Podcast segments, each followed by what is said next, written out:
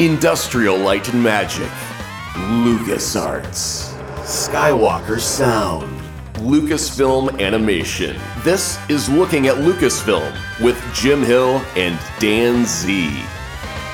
Welcome to Looking at Lucasfilm, the podcast with a different perspective on the world of Star Wars, Indiana Jones, and all of the other entities that George Lucas, Kathleen Kennedy, and the rest of the team at Lucasfilm have dreamed up over the past 40 years.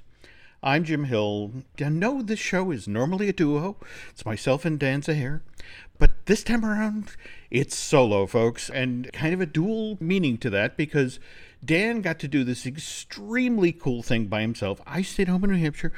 Dan went to Hollywood. Dan walked the red carpet. I, why am I telling you stories? Dan, come in. Talk about this really cool thing that you got to do. Yes, well, thank you. What I got to do is I got the invite about two weeks before the actual premiere that I was going to be a, a guest at Disney and Lucasfilm to go on the red carpet for the world premiere of Solo and attend the after party with the cast and crew. Now, just to interrupt here quick, okay? Sure. I want to stress you said the magic word guest. As a member of the press, you literally are in the equivalent of a veal pen. You are not on the red carpet, you are at the edge of the red carpet, usually behind some sort of barrier and waiting for PR folks to bring performers down the line to talk to you for two minutes, three minutes, sometimes just 30 seconds. So, being a guest and on the red carpet, very, very, very different experience. Very, very cool. Oh, extremely cool because you basically have a little bit of free reign. Now, of course, there are still people that want you to go a certain direction and what have you and keep the line moving, so to speak. But yeah, I was able to sort of float wherever I want to. I wasn't confined to a single area on the press side, but I was able to have the press title, so I kind of had the best of both worlds. You got to live the dream, Dan. A lot of people have always wanted to go to a Hollywood premiere. I want to back up a little bit. Just where you went to go pick up your credentials, that was Hollywood and Highland. That's right for those of us who were lucky enough to see the pictures you were tweeting out, you know, when you picked up the credential, it was a certain vehicle in the background. So this is the thing about that. The Millennium Falcon. I've been, as we know, I've seen Star Wars. Uh, I saw Star Wars when I was five years old. I'm 45 now, mm-hmm. and I've always been enraptured by the Falcon. I absolutely love it. And conversely, I've always wanted to be invited to these premieres. And I guess in a perfect world, if I had to pick one for my first one, it would be this one because of the Falcon, which was being built on Hollywood Boulevard, right in front of the El Capitan Theater and the Dolby Theater, because that's how big it is, right? Now, yep. it wasn't to scale. I asked somebody who's very high up at Lucasfilm, and they said they weren't sure what the scale was, and they were a little surprised at how small it was when they were underneath it. Mm-hmm. But it's still a sight to behold. So when I checked into the front desk, I had a Star Wars backpack and I had a Lucasfilm ball cap on. And the gentleman who I gave my Yoda credit card to said, I'm going to guess I know why you're here. And we laughed. and he said, Let me show you something. So he pulls out his cell phone, his personal cell phone, and he shows a picture of the Falcon on Hollywood Boulevard. And I thought, Oh my goodness, I've, I've got to run and do it right now. Mm-hmm. So my son was going on 30 minutes of sleep. So he mm-hmm. said, I'm going to go to the hotel and I'm going to rest. I said, That's fine. And we were staying in the hotel where this was anyway. We're staying at the Loews. And that's actually where I stayed when I did the Target Rogue One commercial a couple years ago. So I was very familiar with the area. Mm-hmm. So I ran up to the second level, like uh, you and I had talked about. And there were only probably about eight people surrounding kind of the balcony area. And there was the Falcon in all its splendor being built. And you could hear the construction going on. And it was still a little early in the morning. It was around 9.30, 9.45 or so California time. So there weren't a ton of people there. And then I went up to the third level as you suggested, and I loathe heights. I mean, hate them. Mm-hmm. So I I peeked over, and it was all I could do to peek over there. And I held up my phone and I took a picture, even though I wasn't looking at what I was taking a picture of. And then I ran back to the second floor again because that was just a little much. But I got great pictures. Then I went down to the floor and got to go right underneath basically the nose of the cockpit. And then people were coming up and asking me questions about it. They thought I knew something because I had a Lucasfilm hat on. I said, no, I'm just a really excited fan that's here to sort of take this all in. So that was sort of how the setup was. But then when I went to check in, you walk around the corner, and usually they'll have like a thing that says A to F here, G to whatever here. But they had every single letter of the alphabet lined up, and you had to go. And I went to Z because Zehr is, you know, is always going to be last on anybody's list because it starts with the letter Z. Hmm. So they grabbed me, my credentials, and boom, we're on the red carpet. Wow. And your day started early. You caught a four o'clock in the morning flight. Am I correct? I got up about four, and the plane left at six a.m. So mm-hmm. we got to the airport a little before five o'clock. Okay, and so you land at LAX and you get to the hotel, so you're there by 9.30. So were you able to rest at all before the premiere? Yeah. The pre- premiere didn't get started till, what, 4 or 5 o'clock in the afternoon? Check-in was at five o'clock, so between about eleven o'clock and five, I had time. So I was able to go up and sort of sit by the pool, take a little bit of a nap, and get myself charged up. And for about 36 hours, I had so much adrenaline that I mean, I was able to sleep as soon as it was time. But I was so fired up for this. I've been I've been waiting my entire life to live this dream. So I was nothing was going to stand in the way. And I love that you were this enthusiastic about it, and this got to be the film that you got to have this experience on. But so you get on the red carpet, and so you begin strolling, and then there was a certain bearded gentleman who appeared, and, you got to talk about that. Oh my goodness, my absolute pleasure to do so. So we it just made it down one stretch because you wind around and then you're in this huge covered area because it's base mm-hmm. it's the street, but it's covered up so you really can't tell. But the red carpet is everywhere. And different people are walking by. I saw Paul Bettany on the other side talking to people. I saw Peter Mayhew, the original Chewbacca, come by. And then I turn around and I saw a gentleman walking towards me with silver hair, unmistakable wavy, curly silver hair. And, and I thought, I said out loud actually to my son, There's George Lucas. There's George Lucas. And he said, I know, I know. Be cool, Dad. Be cool. yeah, exactly. And it turns out I was as cool as the other side of the pillow. He was walking towards me, and I thought, you know what? I'm going to ask him for a photo. Mm-hmm. So I walk over, and there's really no one between George and I except for that small little bicycle rail thing. yep. So I said to him, "Hello, George. Thank you so much for everything." And I and I reached out and I put my hand on his back and I patted him on the back like we're old buddies. Mm-hmm. And I said, "May I grab a photo with you?" And he smiled and he looked me up and he looked me down and he said, "I think they want me to keep moving." I said, mm-hmm. "Okay, thank you." And that was it. He could have said to me, "You're ugly and your mother dresses you funny." I would have been equally as happy because I got to talk to George Lucas and pat him on the back and tell him thank you. That was I never thought that would happen in my entire life. Oh, that's cool. But as the Disney dweeb that I am, as cool as that is, getting to talk with George Lucas, there was a, a certain CEO who you also caught on the red carpet. Yeah, literally after that happened, I was I was feeling very very happy, very much in a good place, and I look up, and there's Bob Iger, and I thought, well, I'm on a roll. I'm like butter. I might as well run up here and do this. So he had no one between myself and him either. So I walked up and I said, "Excuse me, Mr. Iger, Bob, how are you?" And he turns and he looks at me, and he shakes my hand and he said, "How are you?" And I said, "Great, thank you so much for what you've done with this company." With Marvel and especially with Star Wars, you're really taking it to amazing heights. And he smiled very sincerely and said, Thank you so much. And I said, My name is Dan Zehr. I I have a podcast called Coffee with Kenobi. I show him a picture of the logo, it's on my phone case. Mm-hmm. And he smiled. He said, Oh, that sounds great. And then I got a picture with him and he thanked me and then he was on his way. Ah, I love that you're on the red carpet. And, and again, you don't start small. You know, That's right. Go to the top. Hey, you go big or go home, right? It's, these are the kind of moments you have to seize because no one will give you these moments. You have to go out and take them when you get the chance to. the cast is actually was over at Cannes earlier this week. You know, they're pr- promoting the international release of Solo, but this is all about promotion. So, as you mentioned, on the other side of sort of the bicycle rail.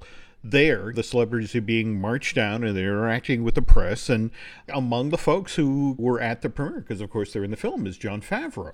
In the process, Jon actually breaks some news. To be fair, it was the Nerdist, uh, Dan Casey, at the Nerdist who was talking with Jon uh, while he was on the red carpet, and Jon talked about this live action Star Wars series that's going to debut on the Disney streaming service uh, next year. And what was intriguing was where they decided to set this thing. Let me quote for what Casey uh, tweeted out that night.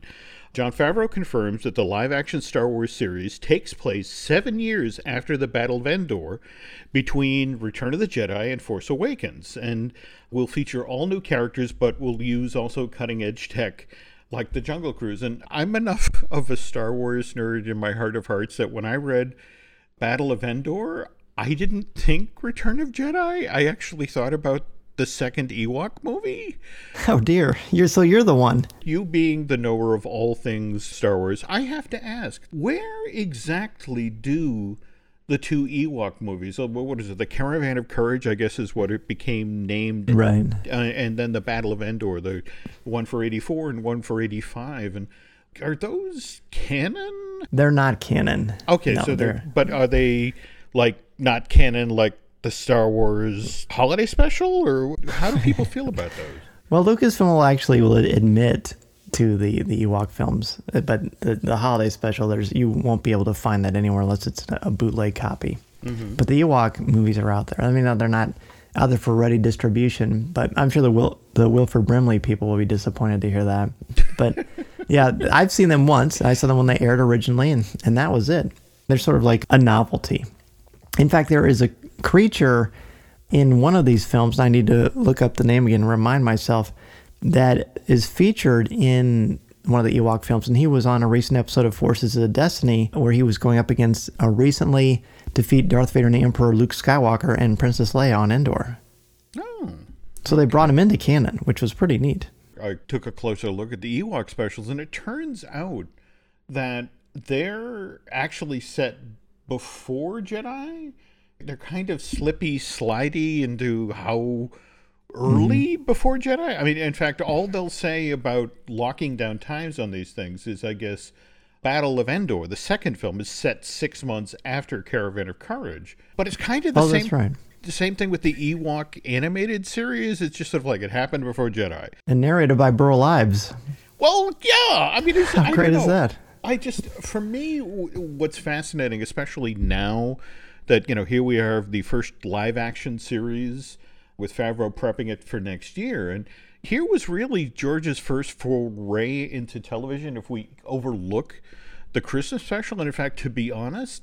One of the reasons that George was so hands on with Ewok, he flat out said, it's like, look, the last time we did television, we let people do it. It's a disaster. And so he was very, very, very hands on. And, you know, they actually shot up in the Redwoods in San Rafael. And Lucas is talking about during this period about he's finished Return of the Jedi, he's putting Star Wars to bed. And yet, in the same window, we have the two Ewok movies. We have the animated Ewok series, we have the Droid series, and then we have the Star Tours ride film for Disneyland. So, for something he was putting to bed, that kid kept getting up. Well, the problem, of course, was that it didn't have any any of the uh, actual. I mean, it had Warwick Davis, but that was it. It wasn't recognizable by people, and and that's a lot like how I feel about the Gotham television show, which may be wonderful, but how can you have Gotham without Batman? Right? This is Star Wars without Luke, Han, and Leia. So I think that was one of the challenges. That monster, by the way, is called the Gorax, G O R A X. There we go. And it did make an appearance in Forces of Destiny, which was really kind of exciting, to be honest. Enough about Ewoks. I just did. I, Well, I do want to say real quick that timeline. There was a mix at first. They said it was seven years after Jedi. That was actually not correct. What is actually true is it's seven years after the Battle of Yavin, which is where the battle where Luke blows up the Death Star. So technically, it's only three years after Jedi. So hmm. The First Order is definitely not even a thing yet. There, it's very, very slowly coming together behind the scenes. I mean, it's definitely starting to happen. It happens very shortly after Return of the Jedi, of course, but it's very, very much a new burgeoning thing. So that that changes things a little bit. They announced that the new animated series is coming this fall Star Wars Resistance. And to give you credit, when Disney registered that name, I was asking about it. And you were the first to point out that's the new animated series, but I can't talk about it. That's right. But this is set in that time period between Jedi and Force Awakens. Though uh, my understanding this it's set much closer to the time of Force Awakens. But right. you got to talk with Dave Filoni, so let's talk about that.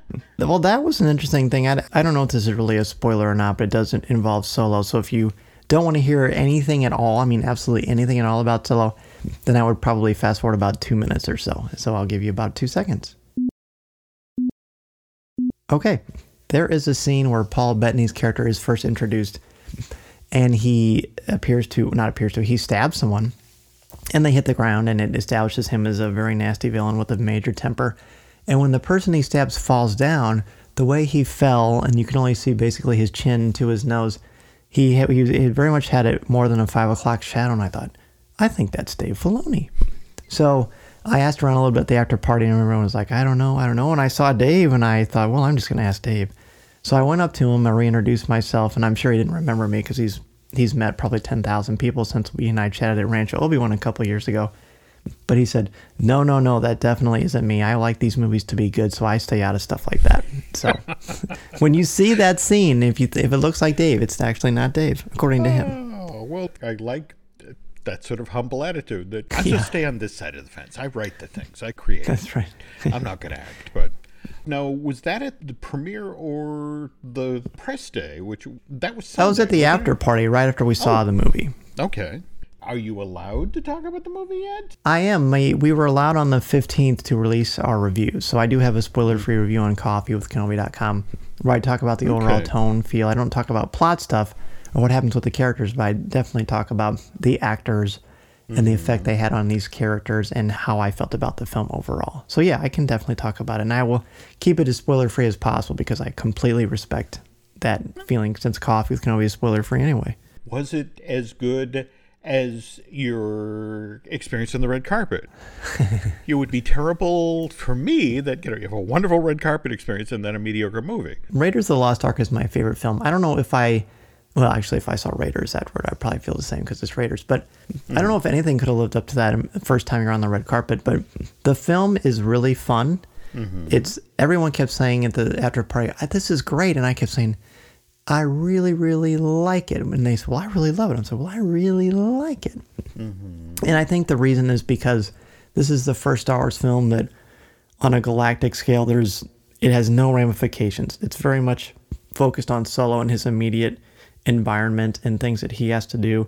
And his relationship with his first love, Qi'ra, played by Emilia Clarke from Game of Thrones fame, of course. And that's sort of where that wheelhouse is. And I enjoyed it. I think that Alden Ehrenreich, the, the biggest concern, and I think you've noticed this as well, Jim, about this film is that people are so thrown that Han Solo is not being played by Harrison Ford. They're having a hard time even accepting this or even going to think about buying a ticket. Well, I can honestly tell you, I absolutely love Harrison Ford. He's my very, very favorite actor of all time. I'm staring at a autographed picture of him as Indiana Jones right in front in my studio here at home, and he made me forget about Harrison Ford when I was watching the movie. I mean that from the bottom of my heart. He is that good. He's that charismatic. He's that charming. He's got the right amount of swagger and just a hint of vulnerability, and he's very much trying to prove himself, but he's also not insecure. He's great. He's fantastic. I think people will love him. And Donald Glover, to no one's surprise, could not be better as Lando. I mean, that is the ultimate casting right there, and he loved it. I mean, at the press conference, he said he auditioned for that role harder than he auditioned for anything in his life, and it shows. Oh, that's so cool. Now, for due diligence sake here, this Sure. really isn't the first time Lucas's film has done something like this. Now, if you think about this, the TV project, the Young Indiana Jones Chronicles, don't get me wrong, Harrison Ford, I think in one of the last one or two episodes, made a cameo, you know, playing. He was old Indy, yeah. He was old Indy and he had an eye patch. Mm-hmm. And he was in just for, I think he was in the middle of the series, perhaps, for like just a few minutes. Well, yeah. if and that. just to be clear here, they actually had three different versions of Indy. They had a 10 year old Indy. I want to say they had a 16 year old Indy, and then they had a 93 year old Indy. And that's actually the Broadway actor. I'm blanking his name, but yeah, the, the one with the eye patch and that sort of thing. Right. But Harrison Ford actually came into the series playing plain old middle age Indy on a, on a special episode toward the end of the run of the show. But one of the criticisms of that show when it ran on ABC was that it's not Harrison Ford. A lot of people who watched that show, I, I think they, they ended 39 episodes. And Lucas was very proud of what they did. The fact that it ran on ABC and didn't wasn't the rating bonanza everybody thought it would be. I mean, everyone was the production values are great, the writing's wonderful, but it's not Harrison Ford, and so it's kind of a credit to Ron Howard and the Kasdans and you know the whole team behind Solo that people were actually able to accept. Um, and I'm blanking the name of the actor. Alden Ehrenreich. There we go. That they were eventually able to accept him in a role that for a lot of us, this is how we were introduced to Harrison Ford. And think about the fact that for generations of moviegoers, he's going to be Han Solo. And when they see Harrison Ford, they're going to be like, who's that? That's amazing to me. That kind of wild. Now, speaking of which, you mentioned the press day. So, Yeah. where was this held? I actually don't know if I'm supposed to say because they were very specific about no geo marks on your any of your social media stuff. I mean, I guess unless you have a DeLorean, you're not going to be able to go.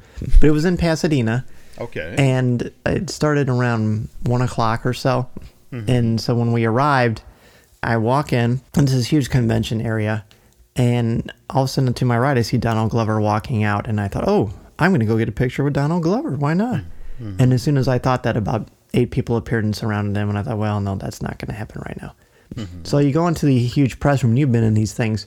This one, I, I was told by people who were at Infinity War and stuff like that. This was the biggest one they'd ever seen as far as where they go. Marvel does a nice job, but Lucasfilm really takes it to another level. Mm-hmm. For instance, the traveling Millennium Falcon exhibit mm. that they took to four different places. It was two 40 foot containers of storage. It was there all set up with the cockpit. And what was unique about this is if you see that traveling exhibit and you see photos, people get their picture in the cockpit and they sit in the chair and they turn around and look at the camera and the front of the Falcon is to their backs, basically. Mm-hmm. So that's great. For this, they had it on another level. They had it set up and lit perfectly from the front so you could sit in the chair of the Falcon and Chewbacca was next to you. It wasn't Joonas, but this Chewbacca costume mm-hmm. Looked like the film version of Chewbacca, even the way down to the eyes and the way they had it set up. It was it was spectacular, and I honestly think I was more nervous about that than meeting George because I wanted to sit in the Falcon cockpit with Chewbacca and get that photo because that's that seemed like a once in a lifetime deal to me. Oh, that's so cool. And especially on the heels.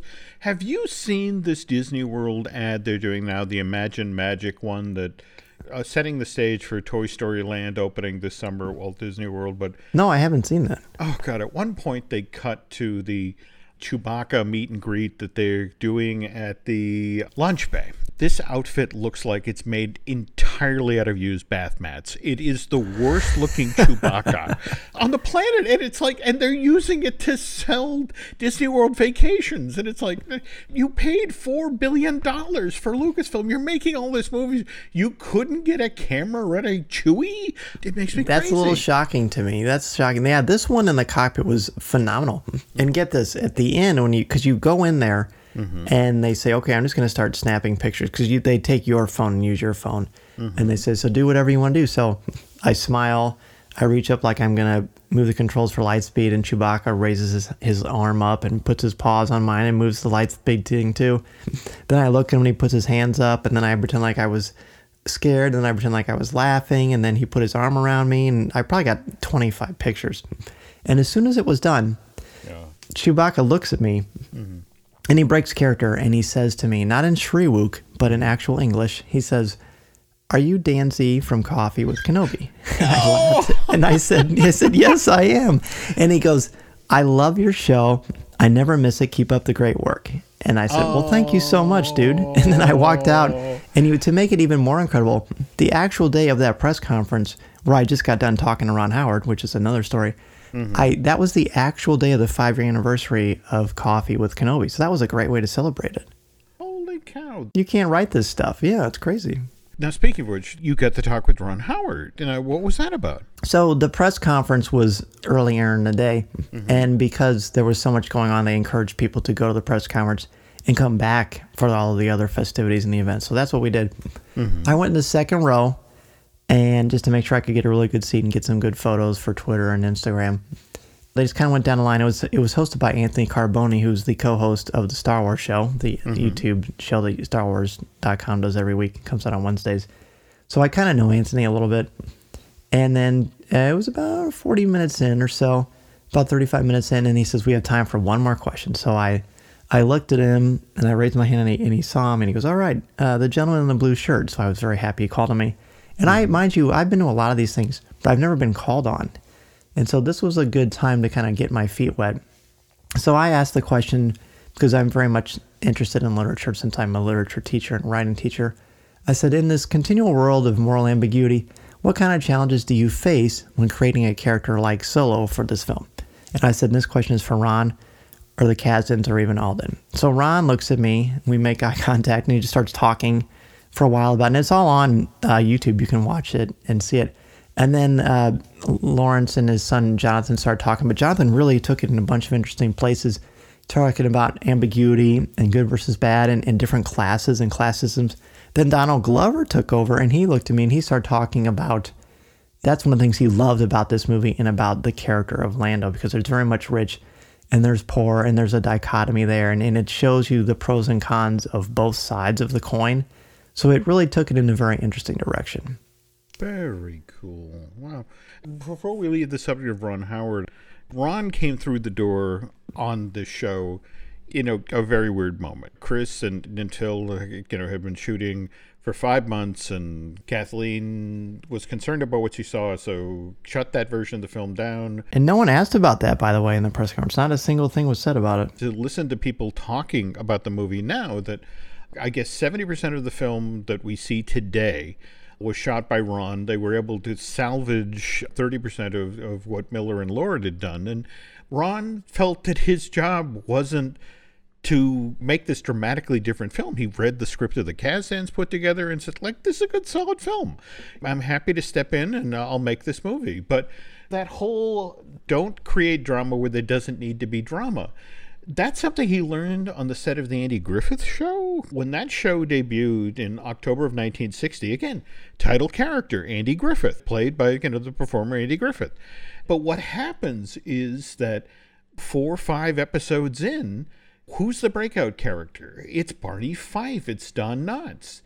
And the folks at the network were initially pretty concerned because suddenly it was Don who got all the recognition. In fact, you know, the first five years the show was on the air, Don was the one who took home the Emmy over the course of the show between uh, return visits and that sort of. He won five Emmys for, for working on the Andy Griffith Show, which, given that it was on the air only for eight seasons, that's pretty impressive. But a lesser star would have been threatened by the fact that hey the supporting character is suddenly pulling focus and he's getting all the attention and that sort of thing and griffith was like i'm still getting the same check. It's like yeah. Shows in my name. It's like yeah. Okay i'm fine with that. Just as long as we're high in the ratings. In fact it was never lower than seventh in the ratings.